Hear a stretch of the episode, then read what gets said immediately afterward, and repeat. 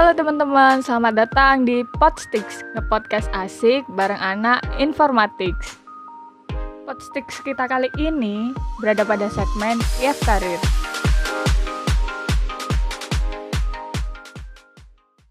Assalamualaikum warahmatullahi wabarakatuh.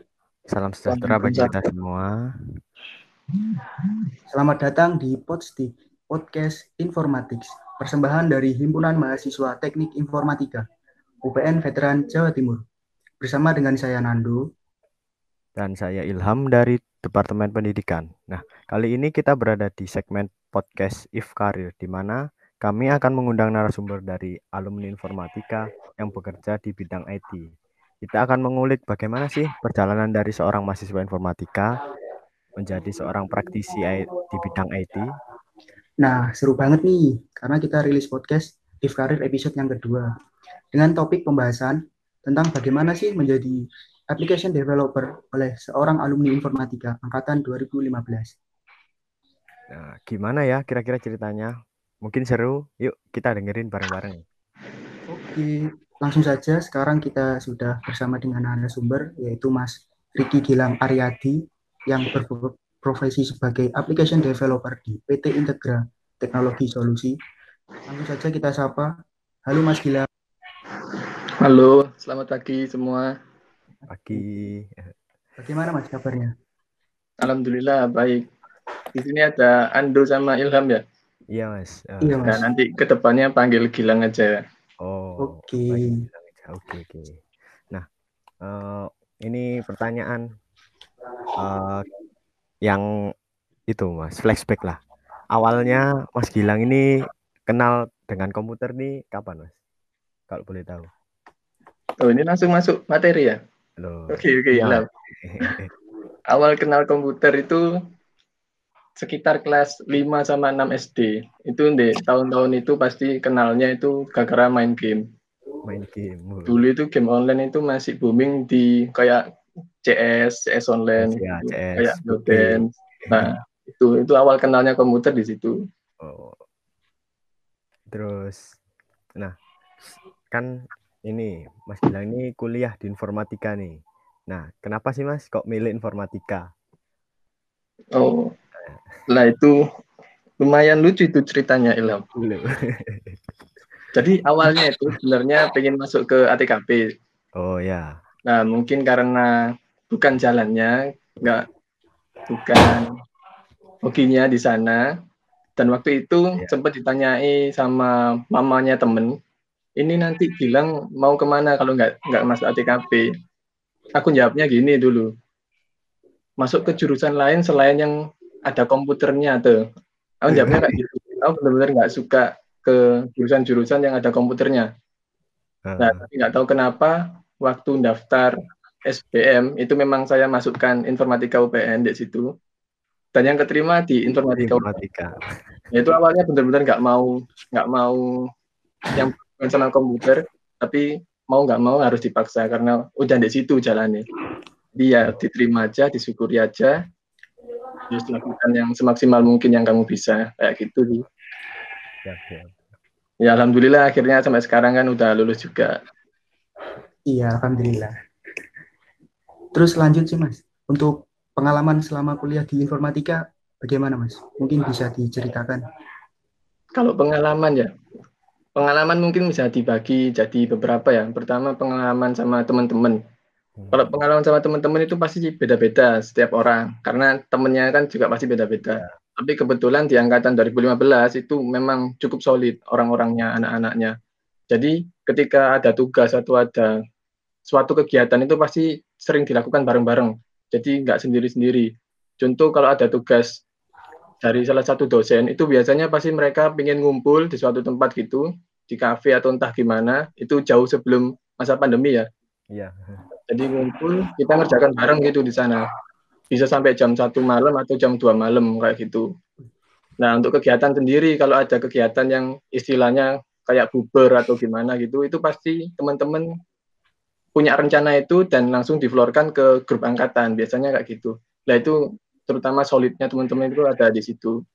Terus kalau pengalaman untuk pendidikannya, dosen-dosen informatika ini kan menurutku ya itu baik-baik orangnya.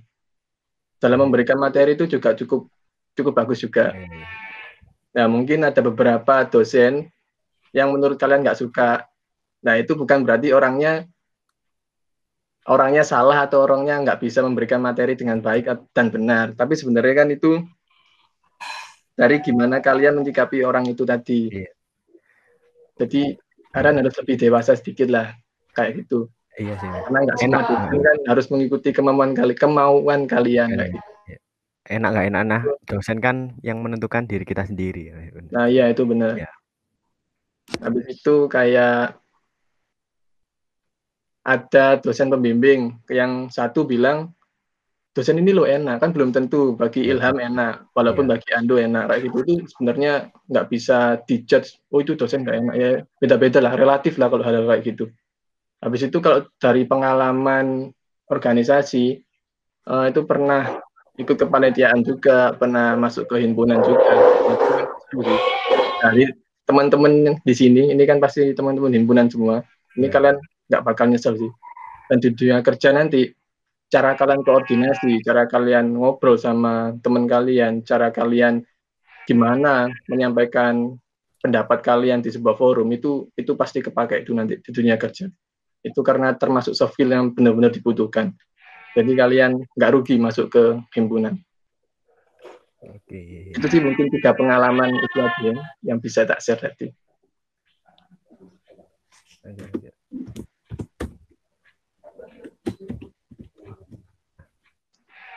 Mungkin eh, pengalaman pertama yang paling berkesan nih mas, apa? Membuat project di bidang IT itu apa mas?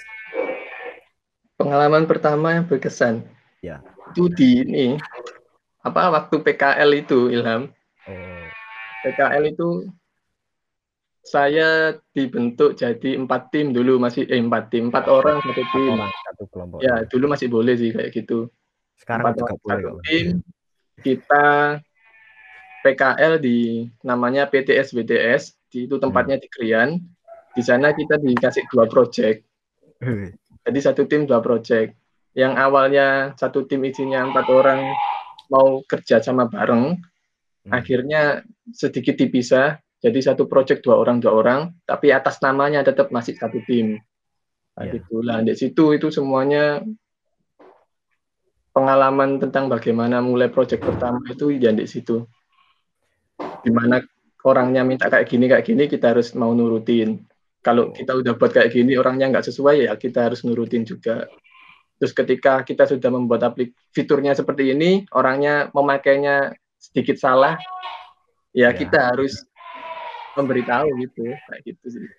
Oh. Dan itu banyak nanti klien-klien kayak gitu di dunia kerja, terutama di software house atau Software house. startup-startup. Nah, mungkin eh, Mas Gilang ini pengalaman pertama kali belajar kok programming itu pakai bahasa apa mas? Kalau nggak salah pakai C juga. Si di waktu perkuliahan juga. Iya, itu waktu perkuliahan. Ya, yang tak ceritain di awal tadi. Itu Oh. sama sekali nggak pernah suka sama yang berbau komputer. Tapi karena udah terlanjur masuk, jadi mau nggak mau kita harus belajar. Dinikmati aja mas. Iya, Ando, dinikmati aja, Ando. Oke. Karena ada temen susahnya juga. Ah, ah. Oke, Mas Gilang ini kan lagi bekerja sebagai application developer ya di PT Integra. Nah, itu mungkin bisa diceritakan dulu kok bisa bekerja di bidang application developer di PT Integra itu. Oke. Yang pertama kan pasti dimulai dari ngelamar pekerjaannya. Iya. Ngelamar pekerjaan sendiri itu dulu nggak satu atau dua perusahaan yang tak lamar. Dan kebetulan, kebetulan aja yang diterima duluan itu yang di Integra. Dan dengan negosiasi pendapatannya, negosiasi tempatnya, negosiasi apa aja yang saya terima di situ, ya menurut saya itu nyaman. Makanya saya bisa masuk ke situ. Habis itu kenapa yang dipilih itu application developer? Kebetulan sejak mengenal coding di semester 1 itu suka banget kayak gitu istilahnya. Jadi bikin penasaran. Contoh, ketika kita dikasih tugas, semester 1 mungkin kita dikasih tugas bikin bintang-bintang kayak gitu ya. Iya, iya. Nah, untuk saya di awal itu ketika saya benar-benar benci tentang komputer, tentu nggak ngerti lah caranya seperti apa. Nah, di situ kan kita pasti punya teman-teman yang dari SMK, ya mungkin Ilham atau Ando ini juga dari SMK juga mungkin. Nah, kita bisa tanya ke dia. Habis itu ketika kita sudah jauh tahu sedikit caranya, itu biasanya kita bikin penasaran kalau bikin sesuatu yang lain. Contoh, kita sudah tahu bikin bintang itu caranya seperti ini.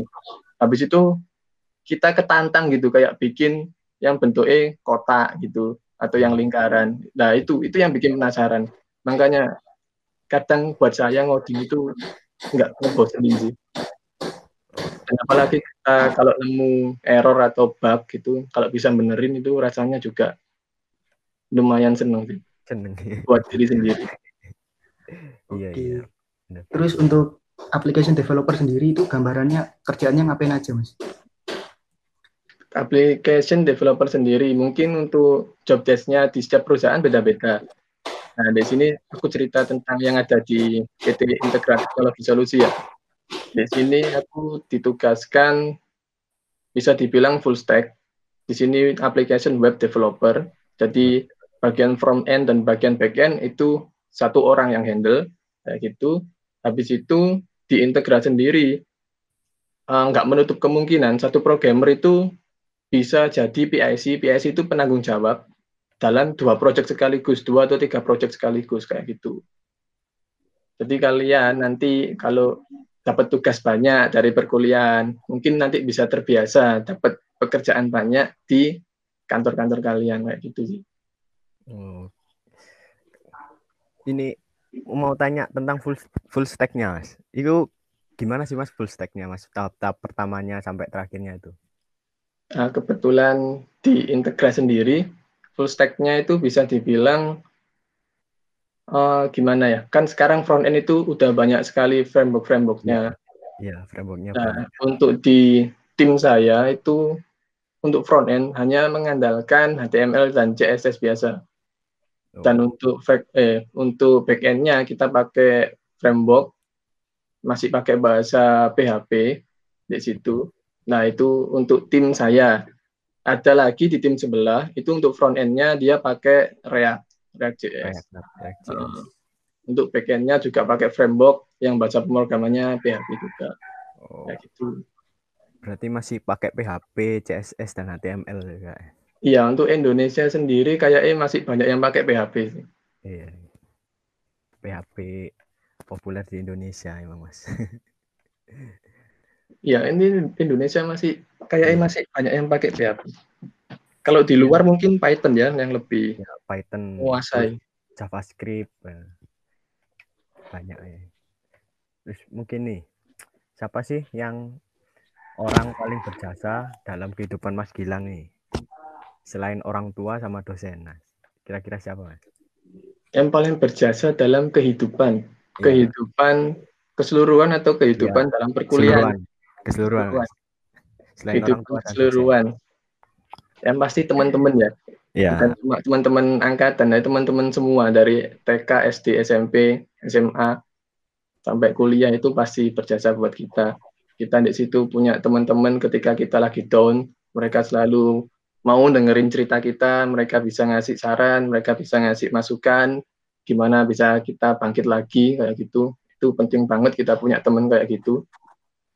Di situ yang kedua tentu dosen sama guru-guru kita, guru-guru ketika TK, guru-guru ketika SD, SMA, sampai dosen-dosen juga waktu kuliah itu perlu banget. Dan pada akhirnya di masa-masa skripsi, tentu yang paling berjasa juga para pembimbing kita ya. Gimana kita dibimbing nanti skripsi itu seperti ini, laporannya nanti seperti ini, kajiannya nanti seperti ini, metodenya nanti seperti ini, kita semua dibimbing agar kita siap, ibaratnya siap berperang nanti melawan pengujinya di sebuah ruangan, kita berdiri sendiri di depan, ada beberapa penguji nanya-nanya kita, itu kita pasti udah disiapkan sama pembimbing-pembimbing kita. Itu sih. Iya sih mas. Untuk Benar-benar. apa itu untuk mencari relasi itu penting banget ya, terutama untuk mencari banyak teman. Karena kan kita nanti di masa depan tentunya kita belum tahu nasib kita nanti seperti apa. Nah, kalau banyak teman kan mungkin kita dapat lebih banyak referensi. Ya, itu benar, Duh. Benar pendapat kamu benar. Baik, Nah. lanjut ke Ya, ya. Ini dari tadi kan yang tanya Ilham sama Ando ya. Aku boleh nggak tanya ke kalian juga? Oh ya monggo Mas. Boleh, boleh, boleh. Nah, Silakan. Monggo, tadi kan di awal sebenarnya mau tanya-tanya dulu tentang perkuliahan kalian gimana. Ini kan lagi online. Ya, online. Kalian kan ngobrol sama temen kan juga pasti lewat sosmed-sosmed kayak gini ya. Iya. Nah itu dalam ngerjain tugas itu kalian ada kesulitan apa enggak kira-kira? Kan itu pasti ada miskomnya. Kemungkinan miskom terbesar itu gimana ketika dosen itu memberikan tugas, habis itu terjadi miskom, kalian nangkepnya seperti ini, terus tugasnya itu seperti itu Iya. gitu. Beda sama yang kalian persepsikan. Itu ada hal-hal kayak gitu enggak selama kalian masa kuliah di era pandemi ini?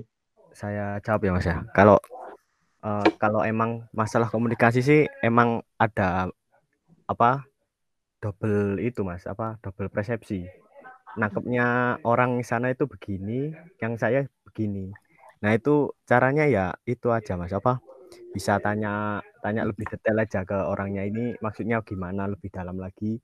Kalau ya kalau sama, temen sih gitu sih. Atau langsung telepon gitu kan bisa. Terus kalau masalah apa tugasnya ini ke dosen. Nah, kan kan bisa diterapkan juga ke dosen, tapi kan ada nih yang dosen juga apa lama apa balasnya itu lama ya ya ya gitu aja apa sambil dicari di internet juga maksudnya apa materi ini gimana gitu sih mas. Kalau dari saya itu begitu. Nah, kalau dari saya sendiri sih tentang penyampaian informasi di perkuliahan online ini mungkin di waktu penyampaian mungkin dari saya sendiri menanyakan sedetail mungkin apa yang ya dosen apa itu berikan dan dari saya akan menanyakan sedetail mungkin dan nantinya sewaktu berprogres melaksanakan tugas tersebut dari saya sendiri jika ada kesulitan pasti juga bertanya terutama kepada teman-teman. Nah, setelah itu jika sudah mentok mungkin bisa bertanya ke dosennya tersebut. Oke oke, Ilham sama Ando. gitu sih mas ya Jadi mungkin- kalian nah, udah bagus sih kalian udah punya inisiatif buat tanya ke dosen karena itu penting juga. Nanti di dunia kerja itu juga kalian butuh inisiatif itu. Karena kalian ngobrol sama klien nggak setiap hari kalian bisa ketemu. Kalian pasti pakai sosmed kayak WhatsApp atau yang lain untuk berkomunikasi. Dan ketika kalian cuman menerima ya ya ya itu saja itu bakal ada miskom itu pasti ada miskom. Jadi kalian harus bisa meminta penjelasan yang detail dan kalian harus bisa mengulangi itu lagi apa su- sudah sesuai dengan permintaan klien tadi. Sama kayak dosen. Kalian harus tanya sedetail mungkin kayak Ando bilang tadi dan bisa kalian jelaskan kembali ke dosennya apa seperti ini, Pak, kayak gitu. Ya udah. Oke, bagus bagus. Siap, Mas. Oke, sekarang lanjut Mas Yo. Ah. Untuk Mas Gilang sendiri, adakah prediksi untuk bidang-bidang IT tertentu yang mungkin akan booming di masa yang akan datang? Prediksi untuk bidang-bidang IT di dunia kerja ya, yang bakal booming. ya. Hmm, karena saya programmer, kayaknya ya programmer yang bakal booming. Framework itu pasti terus berkembang, pasti terus kita pasti dikasih framework yang lebih mudah, lebih mudah, lebih mudah lagi. Itu sih. Jadi hmm, programming mungkin bisa dibilang nanti ke depannya bisa lebih gampang lagi kayak gitu. Oke, Di untuk framework favorit Mas Gilang apa Mas? Framework favorit karena kerjanya sekarang ada di bahasa pemrograman PHP, mungkin ada di Laravel sama CI ya, Code Igniter di situ. Kalau untuk front end-nya, ya itu tadi emang lebih suka ke React-nya. React, ya. Itu tiga tiga framework itu sih untuk sekarang ya. Karena bekerja di lingkungan yang memang membutuhkan framework itu itu sih. Mas mungkin punya referensi tempat belajar atau buku yang bisa digunakan untuk belajar programming itu apa? Oke, tempat belajar ya. Ya, Yang paling banyak itu pasti di YouTube. YouTube. Habis itu kalau kalian mau nyari buku bisa di Udemy. Udemy. Nah, di YouTube sendiri itu banyak channel-channel, kalian bisa pilih terserah yang kalian menurut kalian itu nyaman. Kalau saya ada sendiri itu namanya. Uh, nama channelnya itu boleh disebutkan di sini ya? Boleh mas, silahkan. Nggak apa-apa mas, buat referensi. Salah ada tiga channel. Pertama itu sekolah sekolah coding itu sendiri, itu dia benar-benar jelasin dasar-dasarnya aja kalau di sekolah coding. Habis itu ada uh, ada lagi sih sebenarnya, tapi aku dua ini masih lupa tadi namanya. Oh. Tapi itu tadi di YouTube itu kalian udah banyak sih, kalian bisa cari di situ. Dan di YouTube ketika kalian ngoding, ini kok udah sama persis ya sama di YouTube, tapi kok punya aku nggak jalan. Nah itu hal yang biasa sih. Karena harus bisa ngatasin di situ. Dan itu yang bikin coding itu menarik. 100% kalian tempel terus bisa bisa jalan di laptop kalian itu. Itu sih serunya coding di situ sih. Error-error itu seru itu. harus mencari solusinya sendiri. Iya. Kalau jalan kalian lurus terus lempeng itu nggak seru nanti. Nggak seru. Nah, harus ada kali-kalikunya. Berpusing-pusing dalam bak. iya mas, untuk masalah coding sih saya sendiri mengalami sih. Kalau meniru sama persis itu belum juga berhasil yang akan kita lakukan di saat kita mencoba. Iya sih, Ya, nah, karena Jadi semua di contohnya itu begitu kalau semua kita yang mencoba itu juga belum tentu berhasil. Pasti ada aja errornya. Hmm, itu pasti ada. Karena memang aplikasi pendukung ya, kayak fitur-fitur pendukung yang ada di laptop mereka pasti beda sama yang ada di laptop kalian. Nah, itu biasanya dari situ. Kenapa codingnya nggak bisa jalan. Itu sih. Kalau kalau buku-buku ya tadi di Udemy itu, itu udah paling bagus sih Udemy itu. Kalau menurut saya ya. Dan ada lagi tempat lain buat belajar. Apa? Yaitu di senior-senior kalian. Kalian bisa tanya mereka. Termasuk saya atau kemarin di episode pertama ya ada Mas Weli ya. Bisa tanya langsung ke Mas Weli. Itu itu tempat paling mudah untuk belajar. Senior-senior kalian. Kakak-kakak tingkat kalian. Oke. Ini Mas, uh, mungkin bisa sharing tips dan triknya untuk teman-teman yang tertarik di dunia pemrograman ini. Tips and trik. Yang ya. pertama itu harus mau nyoba dulu, Ham. Nyoba dulu. Kalau kamu lihat coding temanmu ngoding itu udah berantakan itu.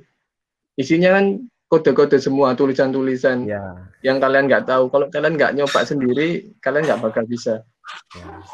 Nah itu. Terus untuk triknya, setiap orang pasti punya style coding beda-beda. Nah itu tadi kalian harus bisa belajar buat nyari gimana sih style yang buat aku enak itu ngodingnya itu kayak gini, kayak gitu, kayak gitu. Habis itu untuk waktu mengodingnya sendiri setiap orang juga beda-beda. Ada yang lebih suka ngoding sekitar jam 1 2 malam, itu biasanya ada yang ngoding di jam-jam segitu terus lancar. Ada yang pagi-pagi ngoding itu baru lancar, ada yang sore baru lancar, sama suasananya juga itu kalian harus bisa nyari kenyamanan kalian sendiri sih di situ. Ketika kalian udah bisa nyari kenyamanan kalian sendiri, ngoding apa aja udah tinggal belajar aja. Semua pasti bisa. Pokoknya belajar belajar.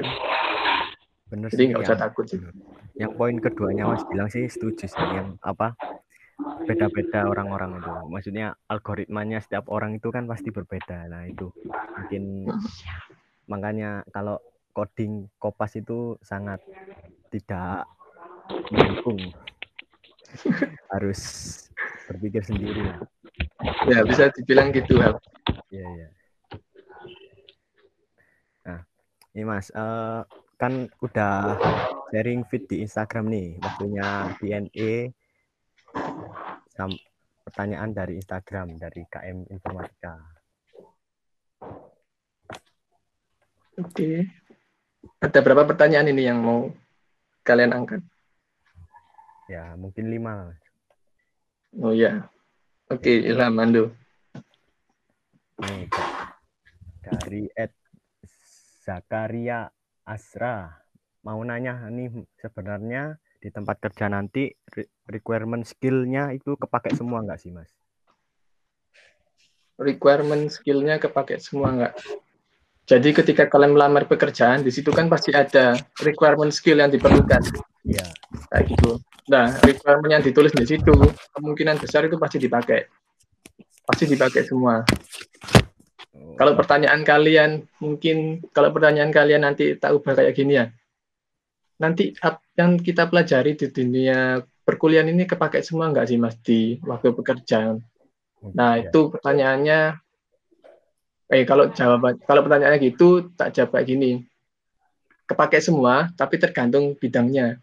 Hmm. Jadi saya umpamakan kayak gini, kalian masuk ke jurusan olahraga, kalian kan pasti diajari cara main sepak bola, kalian diajari cara berenang, kalian diajari cara berlari, jadi atletik kayak gitu, badminton. Habis itu ketika kalian masuk ke dunia kalian sesudah lulus dari perkuliahan, kalian masuk jadi atlet sepak bola. Lah, di situ skill renang kalian kan nggak mungkin bisa kalian pakai tuh di situ kayak gitu sih. Nanti tergantung Iya. bidang-bidangnya. Tapi pasti kepakai semua. Duh mas, kan di sepak bola skill renang nggak kepake. Ya jangan kalau mau pakai skill renang kalian ya jangan masuk ke sepak bola, pakai ke ke atlet renangnya. Kalian masuk ke atlet renangnya kayak gitu. Ya, ya. Itu sih sesuaikan sama passion kalian. Jangan salah salah masuk. Analoginya begitu ya. Bener, bener, bener. Iya. Ya.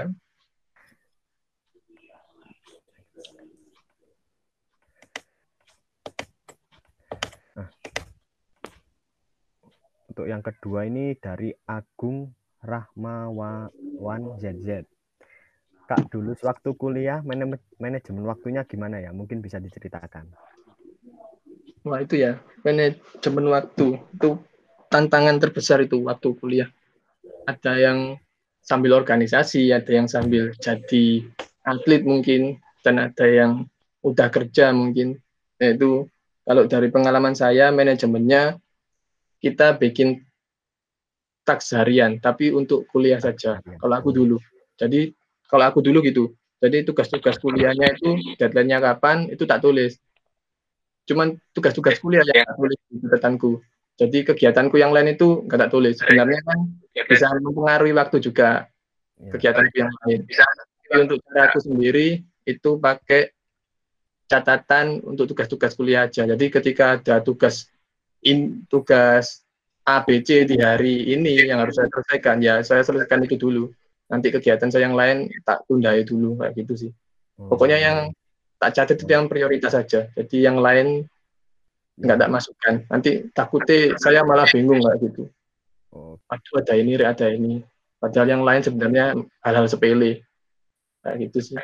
Oke, terus lanjut nih dari Aan Evian. Mas, dulu waktu kuliah gimana cara be- belajar sendiri tapi efektif? Jadi bisa paham meskipun tidak dijelaskan sama dosen. Belajar sendiri tapi efektif. Ya, Belajar sendiri. Kalau kalian belajar sendiri yang pasti harus lihat tutorial atau buku-buku. Habis itu kalau biar efektif, biar efektif, kalian bisa itu tadi cari kenyamanan kalian seperti apa. Kalau kalian nyaman ngoding atau ngerjakan tugas di tempat yang sepi, ya udah cari tempat yang sepi. Kalau kalian suka yang di tempat yang agak rame, jadi ketika kalian lagi suntuk itu kalian bisa ngobrol, ya itu bisa. Jadi biar efektif, kalian cari dulu kenyamanan kalian itu seperti apa waktu mengerjakan tugas atau waktu lagi belajar ngoding-ngoding kayak gitu. Jadi Bisa. cari kenyamanannya dulu aja sih. ya, Itu sih tipsnya, kenyamanan. kenyamanan diri sendiri penting. Nah, dari ini dari Helmi Vedianto, seberapa penting sertifikasi keahlian dalam dunia kerja? Seberapa penting sertifikasi keahlian? Sangat penting ya. Sangat penting. Tapi kalau pertanyaannya apakah sertifikasi itu harus dan akan dibutuhkan, itu tergantung bidang yang kalian pilih tadi. Tapi untuk sertifikasi itu sangat penting. Kalau kalian punya kesempatan mengikuti sertifikasi, kalau bisa kalian ikuti itu. Dan kalau bisa lulus dan dapat sertifikasinya. Itu dari pertanyaannya sangat penting dan sangat perlu. Oke, lanjut Mas ya. Ini yang kelima dari at underscore underscore coklat panas. Kak, bagaimana sih cara agar kita semangat kuliah, nggak bosen? aktif dalam organisasi dan nggak takut resiko dalam mengambil keputusan? Hmm. Jawabannya sama, kenyamanan. Kalau kalian bisa nyari kenyamanan ya kalian bisa semangat kuliah yang bisa nggak bosen, bisa aktif dalam organisasi juga. Contoh kenyamanan di organisasi, kalian punya temen deket banget ya. Contoh satu orang deket. Contoh Ilham sama Ando ini deket. Ya. Ke mana-mana bareng. Terus kebetulan satu satu departemen mengerjakan proker bareng itu pasti kalian nggak bosen sih pasti kalian nggak bosen kalau kayak gitu karena kalian ngerjakannya bareng sahabat-sahabat kalian dan kenapa aku bisa nggak bosen? Karena sahabat kalian kan bisa bikin kalian nyaman juga di situ. Nah, itu tadi kembali ke nyamanan itu tadi. Kalau kalian nggak nyaman kalian pasti bosen. Kalau kalian nggak nyaman sama lingkungan organisasinya kalian pasti susah buat aktif di sana. Kayak gitu. Oke jadi kembali lagi ke poin kenyamanan sih ya kalau bagiku kenyamanan itu perlu sih. Karena itu tadi di awal aku nggak pernah kepikiran masuk ke informatika nggak pernah kepikiran masuk ke dunia IT dunia komputer ini. Jadi kalau aku nggak bisa bikin diriku sendiri nyaman di dunia ini di dunia IT ini ya udah nanti nggak tahu gimana kelanjutannya. Tapi kebetulan selama masa kuliah aku bisa bikin nyaman bisa cari kenyamananku sendiri. Jadi alhamdulillah sampai sekarang masih nyaman sama ngoding. Iya iya iya. Nah, ini dari Ed Cila ACT izin bertanya sebagai ya. manusia ya. ada kalanya kita ngerasa nggak pede dengan kemampuan kita? Terlebih waktu survive di dunia kerja. How you deal with it? Bisa jelaskan berdasarkan pengalaman pribadi Mas Gilang. Terima kasih. Oke, okay, nggak PD sama kemampuan itu. Biasanya untuk fresh graduate yang masuk ke dunia kerja biasanya sering merasakan hal itu. Ketika kita nggak bisa melakukan ini, biasanya kita jujur aja bilang ke senior sama atasan kita. Kalau mereka baik, biasanya bakal dibimbing, mereka bakal mentoring kita. Jadi kita diberi waktu sekitar satu minggu atau bahkan bisa satu bulan buat belajar kayak gitu tapi ketika kalian nggak dapat mentor yang kayak gitu, contoh kalian nggak dapat waktu buat dikasih belajar, ya. kalian harus sering-sering bertanya. Jadi jangan minder kayak gitu. Jadi Mas sebenarnya saya nggak bisa ini, mungkin bisa kasih bimbingan nanti saya bakal belajar-belajar sendiri kayak gitu.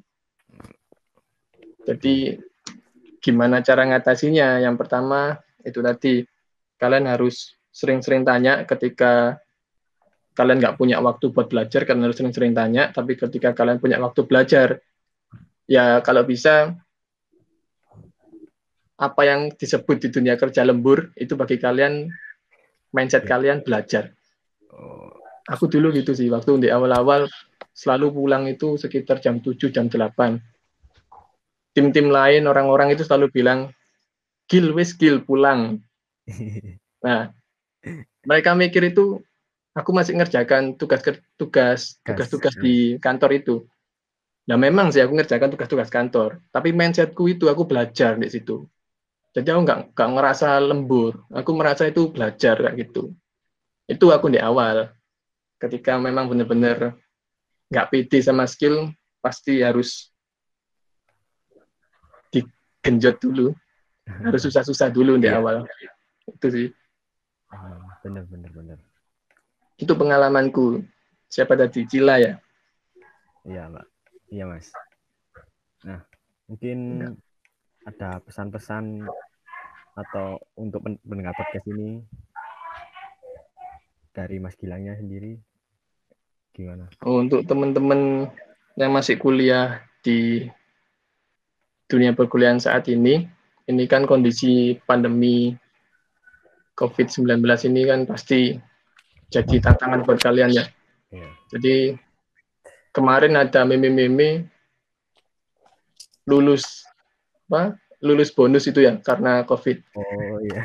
Nah itu meme-meme kayak gitu sebenarnya itu salah ya. Karena ketika mereka yang membuat meme itu belum tentu bisa mengatasi covid ini kayak kalian. Wong yang nggak ada covid aja belum tentu mereka bisa lulus juga tuh. apalagi yang ada COVID ini. Ditambah lagi ketika kalian ada COVID ini, semuanya dari rumah. Rumah sendiri kan tempatnya nyaman gitu. Kalian bisa istirahat kapan pun. Tuh. Tantangan terbesar itu kan gimana cara kita menghadapi kemalasan kita itu sendiri tuh. Iya. Lah, benar-benar. Dengan WFH atau belajar dari rumah ini, kalian lebih banyak waktu untuk istirahat, lebih banyak waktu untuk bermalas-malasan. Tapi kalian bisa ngatasi itu semua. Nah, itu menurutku itu keren sih. Dan untuk angkatan pandemi ini yang udah bisa lulus, yang udah lancar kuliahnya, itu menurutku kalian keren sih. Jadi nggak usah dengerin kata-kata senior-senior kalian dulu yang lulusnya sebelum pandemi, yang katanya kalian itu lulusan bonus, itu nggak usah didengerin. Karena belum tentu mereka waktu kuliah terus kena pandemi, belum tentu mereka bisa lulus juga. Kayak gitu sih.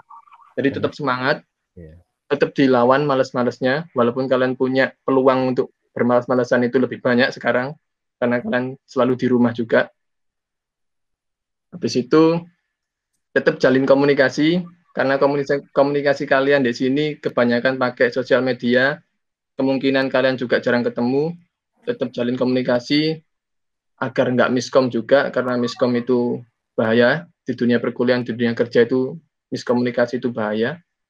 Habis itu, bagaimanapun ketika kalian di perkuliahan, ketika di kelas, sekarang kelasnya kan online ya, kalian pakai Iya, apa? Ini Google Meet atau Zoom atau? eh, kebijakannya dari kampus ini itu empat kali video conference. Ya? saat apa? Yang selanjutnya itu bisa lewat chat gitu. Nah, untuk video conference sendiri, sebisa mungkin kalian munculkan wajah kalian ya untuk menghormati dosen-dosen kalian. Oh ya ya Dan ketika dosen-dosen kalian bertanya, sebisa mungkin kalian bisa menjawabnya. Walaupun jawabnya itu bukan jawaban yang diinginkan. Contohnya kayak gini, ketika dosen kalian pertama, satu tambah satu itu berapa? Habis itu semuanya sunyi, nggak ada yang respon. Kalian bisa lah nyeletuk kayak gini. Tadi pertanyaannya satu tambah satu, Pak ya. Ya cuman mengaktifkan iya suasana mic aja, iya, sama membangun suasana juga. Jadi jangan sampai diem semua kan kasihan juga dosennya. Kayak gitu sih. Itu untuk ke- ketika kalian lagi kelas online. Terus untuk tugas kalian juga sebisa mungkin tetap bantu teman-teman kalian. Kalau teman kalian ada yang belum mengerjakan tugas ditanyai, Iya, iya.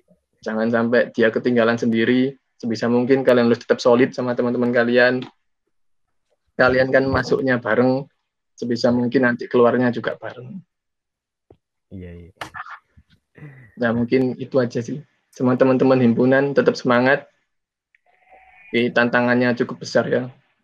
iya mas Proker-prokernya ini tentu banyak yang keganggu juga ini. Dan harus Di- harus berpikir lagi, berpikir keras lagi gimana cari proker lagi untuk pandemi ini. Dan podcast ini keren juga kalian bisa bikin podcast kayak gini. terima kasih terima kasih mas Ya nanti semoga selanjutnya kalian bisa dapat narasumber-narasumber yang lebih bagus ya dari saya karena masih banyak teman-teman saya yang teman-teman atau senior saya yang lebih baik dalam menjawab menjawab pertanyaan kalian. Nanti mungkin bisa kalian undang mas iya, mas Itu aja sih mungkin pesan-pesannya. Nah, kita udah di akhir sesi podcast ini, Mas. Mungkin buat teman-teman atau dari informatika ini kalau bisa ngubungi Masnya ini lewat mana, Mas? Mungkin Bisa lewat Instagram atau nanti bisa lewat WA.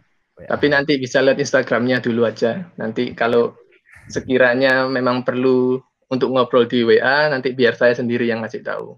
Oh, iya iya iya. Nah, iya. itu. Terima kasih, Mas, atas ilmunya untuk ke depannya untuk sukses terus dan selalu berkarya. Ya, amin. Ilham. Terima Ilham sekarang Mas semester berapa ya? Ilham sama Anda semester berapa sekarang? Saya semester 5, Mas. Semester Lalu. 5. Udah PKL belum, Mam? Iya, ini ambil PKL. Tapi Ah, Oke. eh, sistemnya masih itu, Mas, apa? Dirubah lagi, Mas. Oke, nggak apa-apa ikut ya. Karena mereka pasti punya pemikiran sendiri lah gimana kalian nanti bisa bisa nyaman sama cara PKL kalian. Jadi diterima aja sih. Kalau Ando ini semester semester berapa Ando? Kalau saya semester 3, Mas. Oke, masih semester 3 ya. Iya. Masih panjang berarti. Semoga lancar ya kuliahnya, tetap semangat buat kalian. Ya, maknya juga semoga sukses ke depannya juga. Oke, amin. Terima kasih, Mas. Oke, terima kasih Ilham, Ando, sama tim yang lain. Terima kasih juga. Terima kasih udah dikasih kesempatan buat ikut podcastnya. Terima kasih. Wassalamualaikum warahmatullahi wabarakatuh. Waalaikumsalam.